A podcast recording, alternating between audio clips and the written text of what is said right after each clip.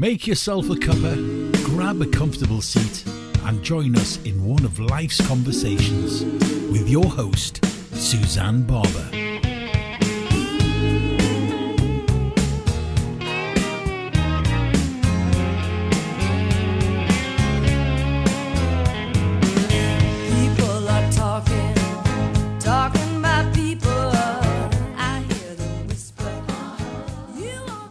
Welcome back to another episode of Life's Conversations, where we chat about all things mental health and well-being.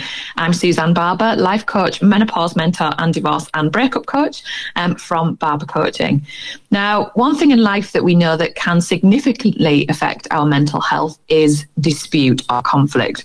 And one of the things that we tend to shy away from most as human beings is conflict and uncertainty, particularly during a divorce or a breakup, as was, many of you know, my experience. So today, I'm very excited to say we're joined by the wonderful Nicola Crowther, a Northeast business owner who specialises in family mediation with her team at Crowther Mediation. So Nicola, welcome to Life's Conversations. It's lovely to have you with us. Well, thank you for having me. What a pleasure.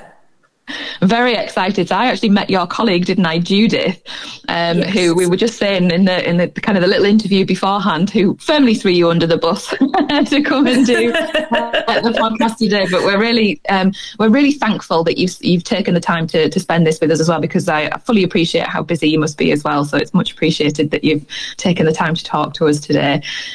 What I'd like to ask you first of all, Nicola, if that's all right with you, is just tell us a little bit about yourself and how you came to get into mediation, because that wasn't your first law experience, was it?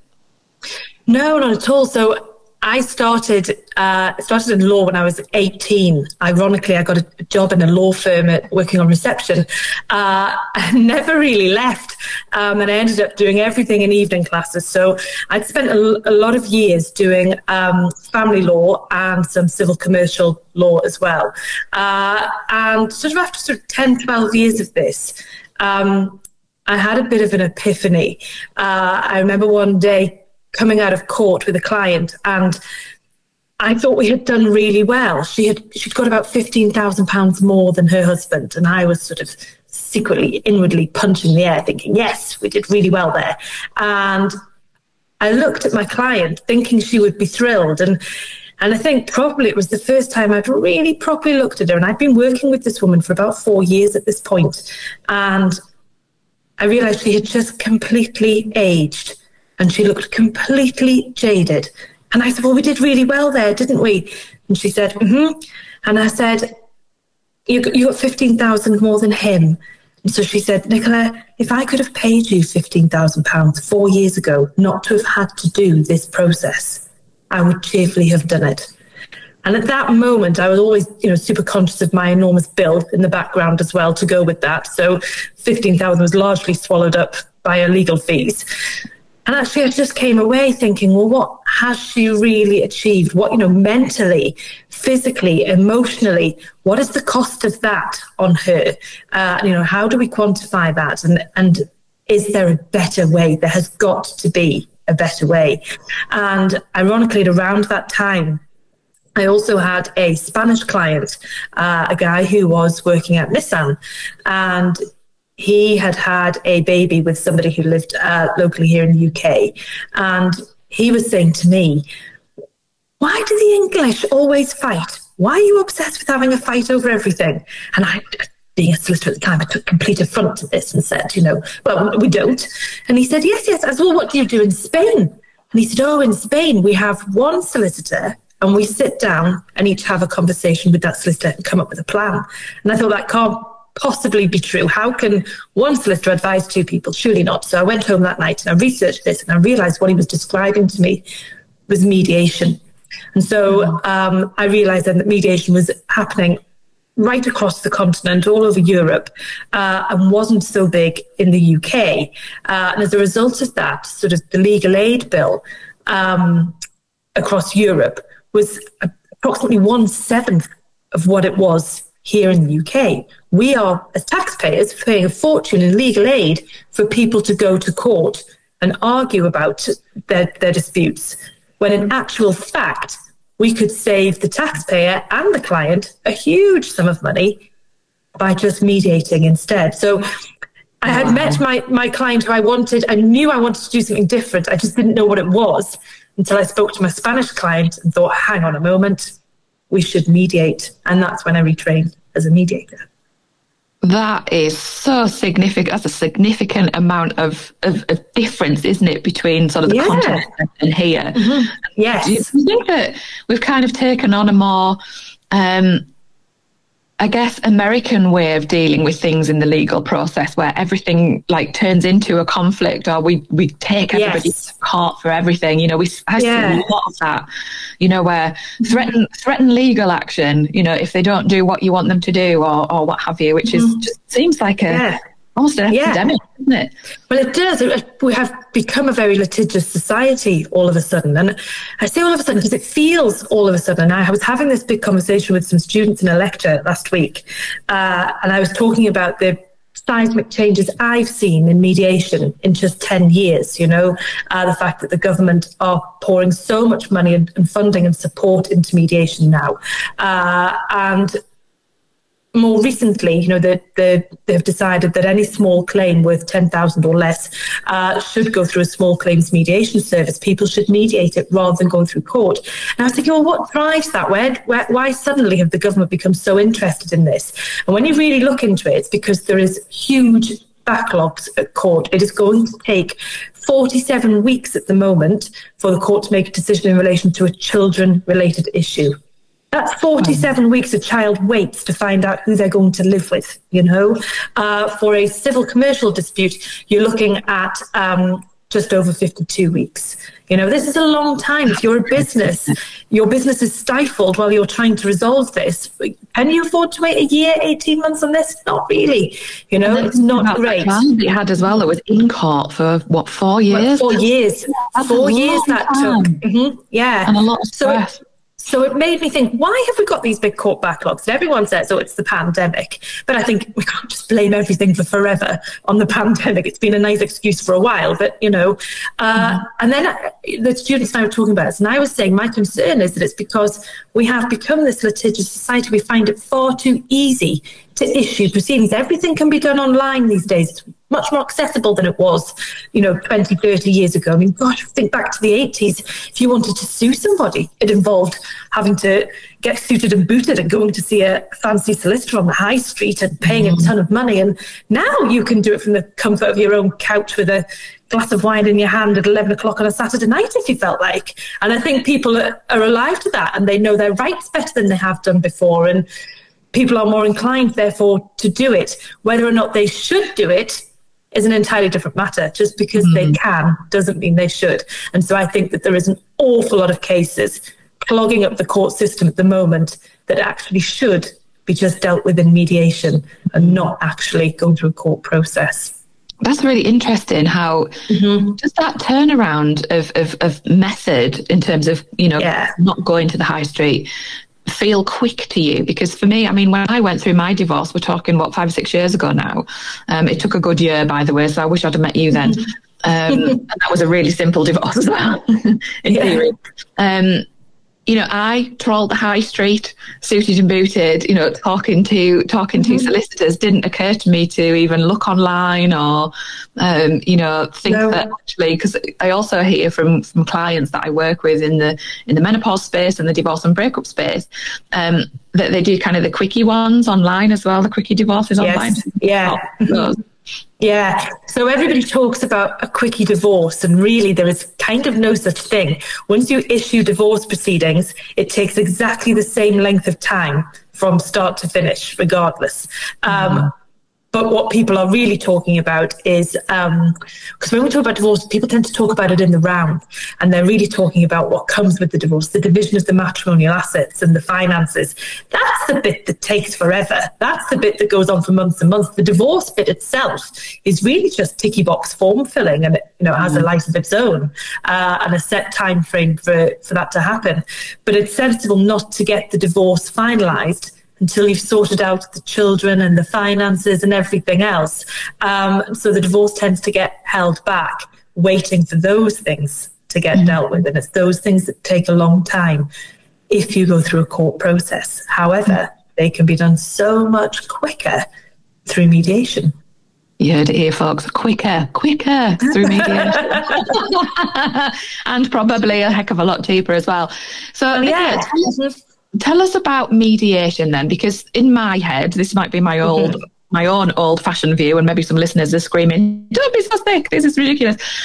But for me, mediation, I always thought of it as a means of repairing a relationship or making some agreement around a relationship, whether that's a business relationship, whether that's a marriage or a relationship breakdown with mm-hmm. people who are close to you. But that's not necessarily what it is it? So tell us a little bit about what mediation is and does, and how it works. Yeah, you're dead right. Loads of people come to us thinking it's marriage guidance or couples counselling, and it absolutely isn't. I don't think I'd be very good at that. It is about saying you are separated, you're going your separate ways. What does the future now look like? And so a lot of the time I will say to my clients, we are not here to play a blame game. How you've got to this point is probably really neither here nor there, and we can sit and talk till midnight and you'll never agree who's at fault here. But that doesn't matter because it doesn't take you any further forward. What we need to do is say practically and get practical really quick and say, what have we got in the pot? How are we now going to make two homes out of one? Where are the children going to be living? How is everyone going to afford to live month to month? Does everybody have something in the pot for retirement? Does everybody have a roof over their head? That's what we need to talk about. And so, yes, when people come to us and say, oh, it's about, reconciling, it isn't. But it is about salvaging a relationship to a degree, especially where there's children involved. Because, again, we'll always say, you might not be husband and wife anymore, but you will be parents forever. You can't take that mantle off. And some people on this planet will always put the two of you together in the same box, And so it is about being able to make sure that they get through the process of separation as quickly, as cheaply as possible, as unscathed as possible, so that actually they can maintain a relationship as parents for their children. Mm. And that must be, from your point of view, I mean, I know as a divorced individual, I mean, we didn't have children together. So that's, and I fully recognise that's a very different ballgame for many people, and can be even more emotionally charged. But these are really emotionally charged situations, aren't they, quite often? So how do you cut through to, because practicalities don't necessarily... It's quite difficult to get to the practicalities when things are so emotionally charged. Yes. So is that hard to be able to do that and manage those emotions with clients whilst trying to get to the kind of the practical elements of what needs to happen? Massively. So we have to be hugely supportive and understanding of the very precarious difficult situation that you're dealing with, It isn't just as simple as I make it sound, that we just suddenly get out a pen and paper and come up with a wonderful plan and off they go, We have to do this sensitively, because it's really important to us as mediators that clients take ownership of the decisions. We're not judges. We're not going to tell people what to do. We can make suggestions and look at the options, but we can't tell people what to do. When I say people should take ownership of the decision, what I mean by that is I want my clients to leave the process thinking, yeah, you know what, I said I would do that and I feel good about that. And I understand that I gave that up so that I could gain that instead. And therefore that feels okay to me. I can live with that and it feels right. It's not something that was done to them. It was their decision to do it. That in itself just feels so much healthier straight away. So I think an awful lot of our clients benefit from being heard, from being listened to, from their opinions and their thoughts and their priorities being taken into consideration, which is very different to a court process where everybody's doing the talking for you. You're never really heard. It's all done through a third person. Mentally, that leaves people with a huge mental overhang. They come away thinking, should I, would I, could I have done things differently? What if this had happened in court? And I always say to my clients, I don't want them to have the what ifs. I want them to know, I want them to have peace with this. And that's really important. So yes, we spend a lot of time getting to know our clients really well, and tailoring the process then to suit their needs. So some clients like to be in the same room across a table from their ex-partner or their ex-spouse.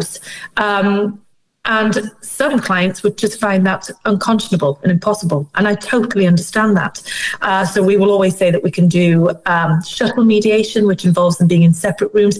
We can do this online, so they don't even have to leave their house. But it's whatever gets them most comfortable so that they can sensibly, logically, they're in their best thinking place to consider all the options and proposals put to them to try and resolve this. And I think that there's less chance of them getting overwhelmed if you are sat next to or opposite your ex-partner who you might not have seen or spoken to for many months, and then you're suddenly asked a lot of mathematical questions about the value of your pension. Well, that would be enough to finish most of us off, really, you know. So we have to be super conscious of that, you know, and we are, as a team, we're very good at that. So in the pandemic, I retrained as a cognitive behavioural therapist so that I could have a much better understanding of the psychology behind what my clients are going through. You know, I just think, so it's not something I practice, it just aids my practice as a mediator, you know. But that's incredibly interesting because, you know, I heard you say that you're not a counsellor, but actually a lot of those skills must come into dealing with those situations to make sure that it remains practical. We try and take the emotion out of it. And of course, I love the fact that you went and did some CBT, some cognitive behavioural therapy training as well, because it's incredible how much a little bit of understanding from the professionals we're sitting in front of makes, doesn't it, to making a very difficult situation so much easier. Mm-hmm. Yeah, for sure. And it's really interesting that you say that because you're right, there's a lot of counselling skills in there. So I teach mediation all over the world. And when I'm training a new group of mediators, we'll quite often find that the room is divided. And in the one half of the room, you'll have all the solicitors and lawyers. And in the other half of the room, you have all the counsellors and therapists. And the counsellors and therapists will look at the lawyers thinking, oh, they're going to be amazing at this. They're going to be so good. And they know all the law. And I don't know anything. And I'm going to be rubbish. And then you'll have the lawyers on their half of the room thinking, we're going to be amazing at this. We're going to be brilliant. We know all the law. We're going to smash this. And it's not until sort of day two of the course that there is a huge shift in thinking and that the lawyers suddenly realise that they have to deprogram their heads, that the counsellors and therapists have got this. They're very good at extracting information, asking all the right questions, really getting to the nub of the dispute. Whereas the lawyers have been so trained to just look at a case and evaluate it and give a solution and tell people what they should do. There is a worry that sometimes they overlook the real dispute, the thing that really upsets somebody, and they don't pay enough attention to it. So actually, sort of, there's a real leveler partway through the course where suddenly the lawyers are having to re-engage their brains and think, hang on, really, those softer skills of actually listening to somebody and not enforcing your own view or your own opinion on them is so important to this process, so important. But we hear that so much as well, don't we? I mean, I know from my own experience with lawyers in the past and you know, with from clients that I work with, you know, my own lawyer, my own divorce solicitor was very much at, well, you should do this and you should do that and you should push for this and you should push for that. When actually I was also going through a difficult situation health-wise, and I just, you know, like you said at the beginning, just wanted it to go away. Just give me the paperwork, make it go away. You know, I'm not interested in, but, you know, but it took me a long time and actually several solicitors from the same firm because there was changes and inconsistencies in my case as well because of people retiring, people leaving, people being poorly. So, you know, you find yourself spending a fortune, even just like sending an email to then backfill the information to whoever's taken over your case. And my experience was, I can't say this is the case for everybody, of course, but that I wasn't listened to. And, you know, you were constantly chasing, and every time you sent an email, it cost you God knows how much just to send an email, let alone for somebody to read it, just hit the inbox and costing money, which is something that really grated on me, I think. And I also, don't get me wrong, I realise that law firms have to make their money, but I feel like maybe that was something that resonated with you too when you heard mediation. But it was hard because, like you said, I didn't feel listened to. And I know countless other people I've spoken to that didn't. You just kind of went with the process because you feel like you have to put your trust in the professionals who are qualified to do what they think is best, not what actually turns out to be best for us as individuals. Yes, Yeah, and as you say, dealing with it at arm's length, because mentally that feels like a nice thing to do, to not have to be dealing with it yourself. And it's not until quite often you come out the process and at the other end of it, look back and reflect. You know, at the time, it probably felt okay to just get someone else to deal with this, and I'll just pay for it later and I won't think about that now. But when you come out of it at the other end, years later, you reflect on that and think, do you know, I just rolled over and I just did everything that I was told to do, and I never really questioned anything. I just kept writing the checks, you know, and I worry about that. And I know that solicitors are terribly overburdened, and this isn't to say that they don't do a great job and that there isn't a role for them in separation, divorce and disputes, because there absolutely is, you know. And we'll always say it takes a village to get divorced, and it does, you know. You need help from all fronts. And, you know, particularly at Crowther Mediation, we're very good at working with the solicitors to get the best results. So it's really important that our clients have some realistic legal advice, you know, that gives them some realistic parameters for separation and divorce. And with civil commercial disputes as well. I can't tell you how often you'll get somebody who comes in and says, oh, I've got a rock solid case. All my mates down the pub say I have, you know. And you think, oh, no, you haven't. I can't be the bearer of bad news, you know, and I'm supposed to be impartial. And it's really hard to sit there thinking, oh, you just need some really good legal advice right now to tell you that you should settle on this, because actually it's maybe not as good a case as you think it is. So we do need solicitors and lawyers. They have a role to play in this for sure. But it's, you know, and there are some great ones out there who work with us regularly, and we get great results between us for clients, because, you know, we're helping them, you know, speed up the process. It's much quicker, it's much cheaper, but they feel completely supported by, it's good advice behind them. I wouldn't get a better deal at court. So they have the confidence to take the deal. You know, and that's where the solicitor's role really fits in. But it shouldn't just be all or one or all of the other. That doesn't help at all. That's really interesting. So has there ever been a case where you have thought, and obviously I realise you can't go into details, but where you thought, actually, this is not appropriate for mediation, it needs to go through the court system? Do those instances come up? Yeah, sadly they do, because every now and then you just get... somebody who is irrational. And we say there's no negotiating with irrational. You know, you will get someone who says, I don't care if we both end up in the gutter. As long as he or she is in the gutter, I'm not bothered. And when you find yourself having to say, well, you're just cutting your nose off to spite your face, that doesn't make any sense. There's no negotiating with that. Tragically, those individuals need to end up in a court scenario where somebody has to make the decision for them.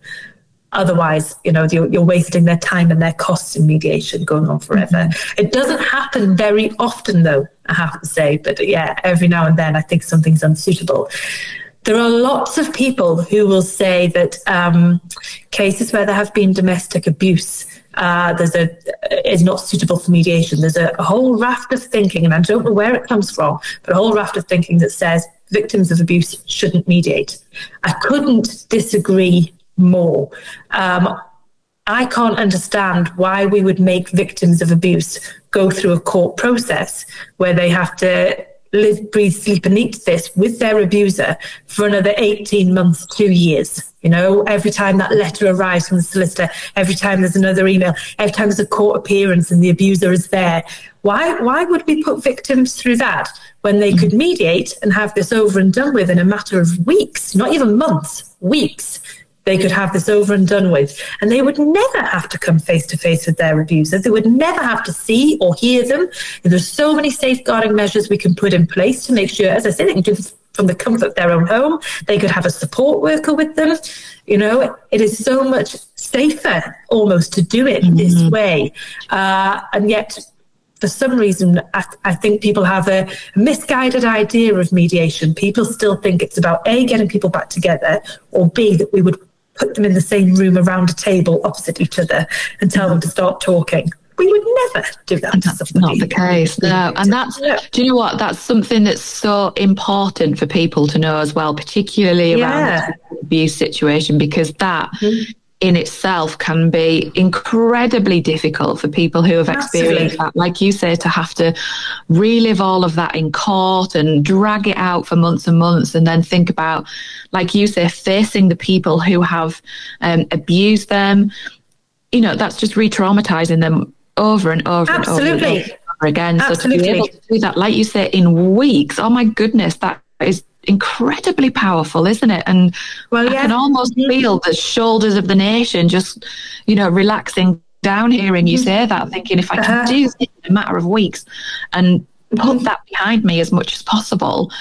That's so powerful, Nicola. That's an incredible thing that you do. It's a massive thing. But, you know, sadly, we hear lots of people say, oh, my solicitor says or my support worker says that I can't mediate because I've been the victim of abuse. And I think, no, if you listen to us, I'm going to tell you how I'm going to keep you safe from that abuser. And we're going to make sure that you never see or hear them. We're going to support you the whole way and we're going to get it done quickly so you can move on with your life. You know, making the break is sometimes people say the hardest thing, but I don't think it is. I think the hardest thing is maintaining that break, you know. Once you've gone, it's then rebuilding and starting again. That's the tough bit. That's where the real work happens. And that's where people need most support. Wow, that's unbelievable.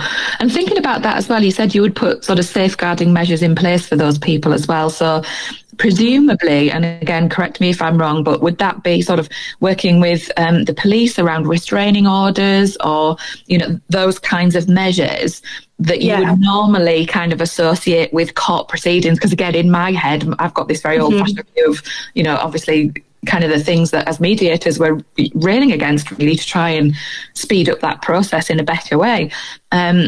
But, you know, the things that we would normally attribute to having to go through the court process, like restraining orders and things like that, presumably you, as licensed, qualified, fully qualified individuals could do that in terms of those safeguarding measures.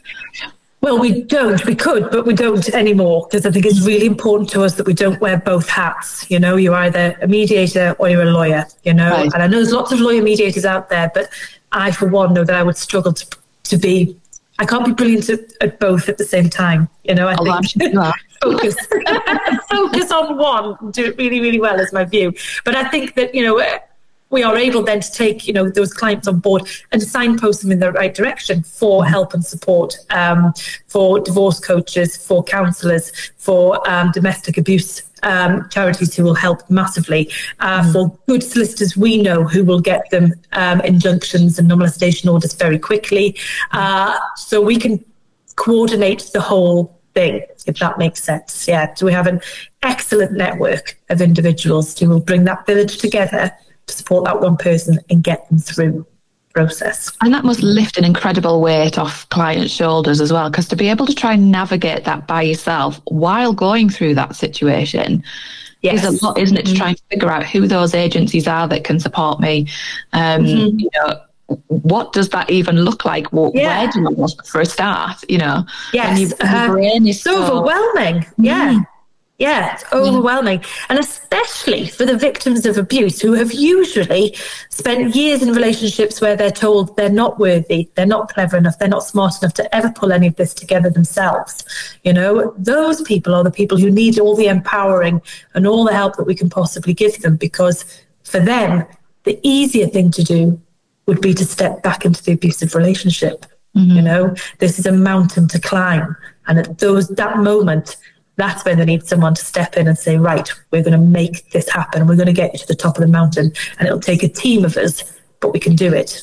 You know, that's what they need. And I worry that a lot of the time those cases get funneled into a court process, and that's overwhelming. It's an awful lot for someone to deal with. That's huge. Do you know, Nicola, you've just painted this beautiful visual of like an individual with a team of about 10 people behind them, just pushing them up the hill and lifting them up. It's, you know, I'm a very visual person, you probably noticed, but I was like, wow, that is a really powerful visual, because like you say, when we go through situations like this, or any situations that we talk about here on Life's Conversations, then it's not a solo sport, is it? It's things where we need people around us, people who know what they're talking about, people who can lift us up, people who understand, to be able to get us through those situations. So to know that you're out there with incredible values and to be able to do this quicker, in a more understanding way, in a much less traumatic way, is absolutely incredible.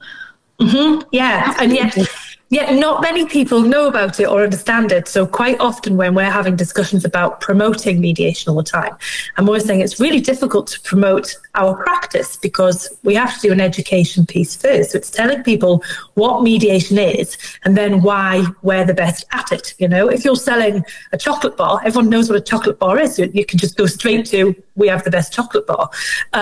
We as mediators, we find that really difficult having to educate first and then tell people why we're very good at it. We are quite a unique practice in that, you know, we are, we call ourselves a bit of a one-stop shop for disputes. So if you have, it's not just divorce and separation, we are civil commercial stuff, workplace mediations, you know, if you're having a tough time at work or you've got two employees who aren't getting on, any of that, you know, if you've got a dispute, we will have a mediator who would cover it.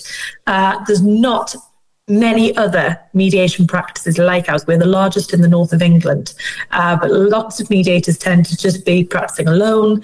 And I always think that's really sad. We should all get together so that we can learn from each other more. You know? It's interesting about the workplace disputes as well. I did just want to ask as well, because as we're recording this, because we're not live. I don't know if you can tell that. But as we're recording this in the media this morning, I caught Good Morning Britain this morning, and there was a lot of chat around menopause and encouraging workplaces to support menopausal women. Yes. Obviously, that's my job, talking about menopause, particularly supporting menopausal women in the workplace, because people are now taking their employers to court and winning under the legislation of age, sex and disability around menopause, because they're not supported, or their workplace is not understanding, or they feel like they have to leave because they're not up to the job anymore, and there's no support there to show them that actually, if we get you the right support, you are absolutely up to your job if this is the chosen field that you want to stay in. So are you seeing more cases like that coming through?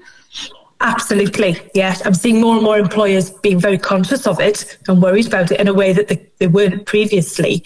And I think that as a result, we're seeing lots of employees who are suddenly more aware of their rights, which I think is brilliant. I always think that's great. But then when they're raising those rights in the workplace and saying, actually, can I have, you know, or can we do this? Can we accommodate this? The problem is that they're not being listened to and they're not being heard. And that's when there will be a dispute arises. And that's when either, as you say, it ends up going to a tribunal or a court, or it comes into mediation, you know, but it's about sitting down and educating everybody about their rights, not just the employees. The employer has to be more aware of employees' rights in relation to this. And this is the thing, because around menopause there's no real legislation, is there? There's the British standards that say these are the guidelines and the things that we recommend, but in terms of legislation, really it's not.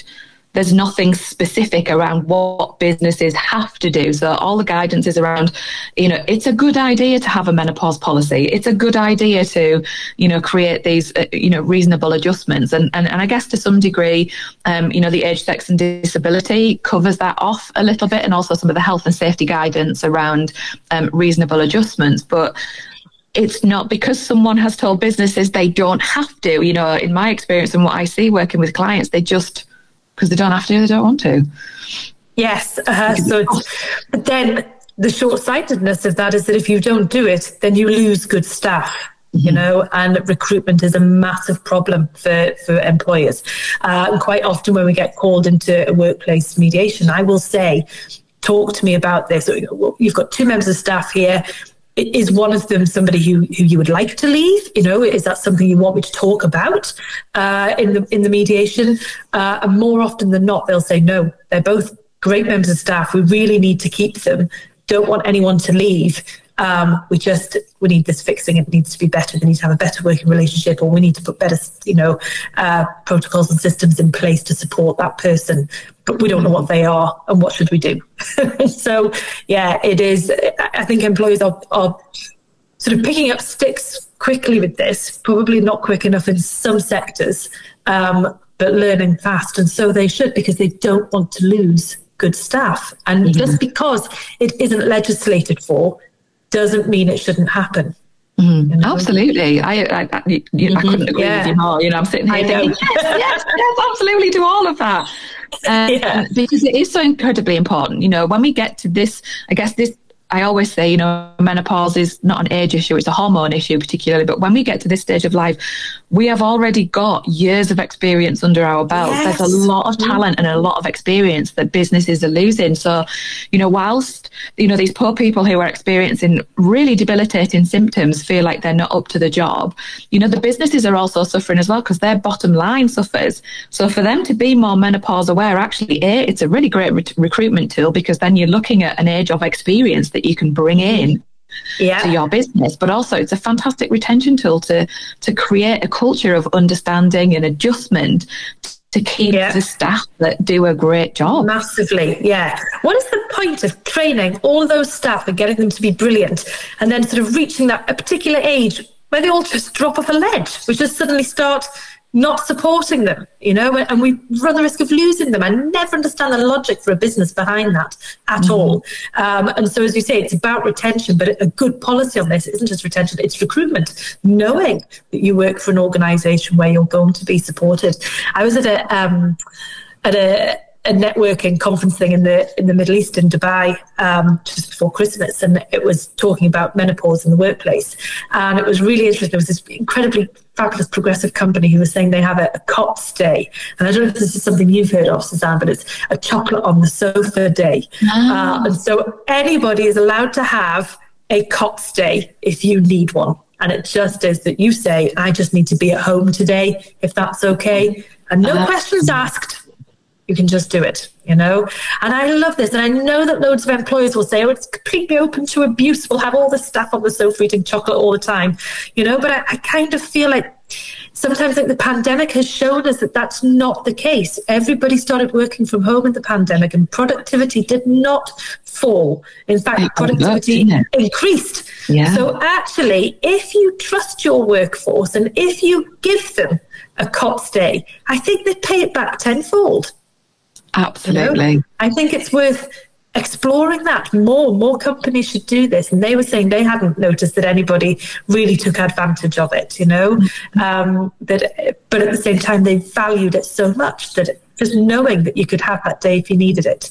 Just to have the option. It's so powerful, isn't it? That's incredible. Yeah, we need more people on board with that. Because I know that we talk quite often, particularly menopause trainings through businesses, because I do a lot of awareness training with businesses around the idea of menopause leave. So we're not necessarily talking about have leave for the duration of your menopause, because that could be, you know, up to 14 years for some people. So that's a lot of leave, isn't it, for business?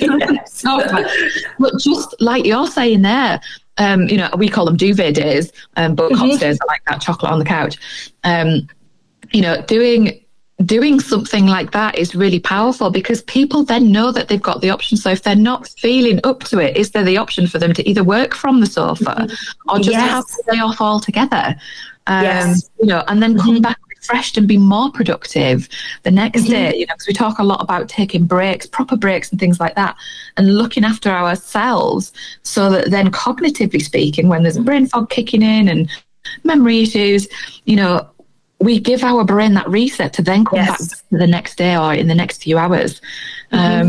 So that's massive. I love that. Oh my gosh, I feel like anybody who's listening now, they're all going to come to Nicola at Crowther Mediation. I hope so. Whatever it is that they're experiencing. I just find all of this fascinating, though, you know, this whole concept of education. And I think, gosh, how have generations of women before us managed? I just don't... It boggles the brain to think how we've managed to do this before now, you know, and hearing about menopause coaches like yourself who can come into workplaces just to tell people that it's okay to do this, and have you thought about this, and you're not alone, we're all experiencing this, you know, that not alone is such a positive message, and just more employers should be bringing in menopause coaches to talk about this. We're seeing more and more of it, but I think it should be standardized. Yeah, absolutely. And it doesn't have to be big, expensive measures to support people. And this is the case for a plethora of different, challenges, not necessarily just menopause, but, I do some work with a large engineering firm, and they do a once a month support group, which I facilitate. And we talked about things like access to cold drinking water, putting some free sanitary ware in the bathrooms, making sure that where people, might be working in a hot, stuffy office, just making sure they've got access to some fresh air or some cool air, whether that's a fan or a, or sitting under the air conditioning. Really simple, low-cost measures that make all the difference and, make employees feel, again, it goes back to making them feel listened to and supported, which is what it's all about, isn't it? And that's, by the sounds of it, exactly what you do for everybody that comes through your doors is make them feel listened to and supported, which is... the backbone of everything, I think, in terms of how we deliver our services to people, isn't it? It absolutely is, making them feel listened to and supported, but also making sure that they see it from each other's perspectives. I think that, when you're doing your coaching, it must be you must have wonderful moments where you're explaining all of this, particularly to men who maybe have no concept that this is even going on for that much-loved, valued employee or colleague. And for them to suddenly be told, there are going to be days when your colleague feels like this. Did you know? On those days, cut them some slack or just be understanding of it, And I think that that's really important, that we educate everybody, not just women. But absolutely. See it from each other's perspective. That's, and that's how you avoid disputes. Couldn't agree more. And I think when we do that, I've had so many clients, and maybe you have too, where you think, oh, actually, I didn't think about it like that. Yeah. Mm-hmm. And that can just change the face of the entire conversation, can't it?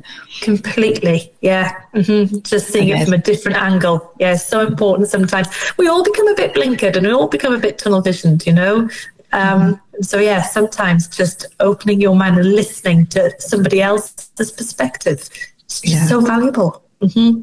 Nicola, thank you so much for spending your time with us today. I could go on forever talking to you because there's so many interesting topics that we could touch on. But for anybody listening who thinks, oh, actually, I really need some support from a mediator. Now I've heard what I've heard. I need support. How can people find you, Nicola? So they can find us on our website at www.crowthermediation.co.uk. They can find us on LinkedIn. And we are open for a chat at any time. If anybody's got any questions or something, or they think it might not be for them, by all means, just approach us and ask us. When we set this business up over 10 years ago now, I set it up. I wanted to be very different to law firms. So we don't charge for letters, telephone calls, emails. We charge just simply for the time that you spend with the mediator and nothing else around that. So don't be afraid to get in touch and ask us anything, anytime. You won't get a hidden bill for that you weren't expecting. Wow. You just saw my hands go up there, oh my gosh. Because that in itself will save people a fortune. So thank you so much for that. So, if you are in need of support, please do reach out to Nicola and her team. They are amazing. I have met a couple of them now. And from what we've learned today, my eyes have certainly been opened, and I'll always come to a mediator, I think, before I even consider going down the other route. So thank you so much for your time, Nicola. It's been an absolute eye-opener today, and I hope it has for you listening out there as well. I think we'll leave it there again. Hopefully we'll get you back as well to talk about some more stuff, because that'd be super exciting. But of course, thank you. Anytime. Thank you very much. Thank you for listening to Life's Conversations this week, and we will we'll see you for more next time. You have been listening to Life's Conversations with me, Suzanne Barbour, and my wonderful poddy pilot, producer Dave. Of course, if you're worried about any physical or emotional symptoms you might be experiencing, please do contact the appropriate clinical professional. Alternatively, you can get in touch with me on my website, Barbour Coaching. So that's BARBOUR coaching.life/contact. Or you can find me on Facebook, Instagram or LinkedIn. Just search for Suzanne Barbour. If you'd like to learn more about managing your peri or perimenopausal or menopausal symptoms and protect your long-term health, please come and join us at our supportive, wonderful Facebook group called Mastering Your Menopause. Also, if you've enjoyed this episode and want to hear more, then like and subscribe. And of course, leave us a 5-star review. That's what keeps us going, so don't forget. Also, tell your friends, tell your family, and even tell the dog. We'll see you next time on the next episode of Life's Conversations.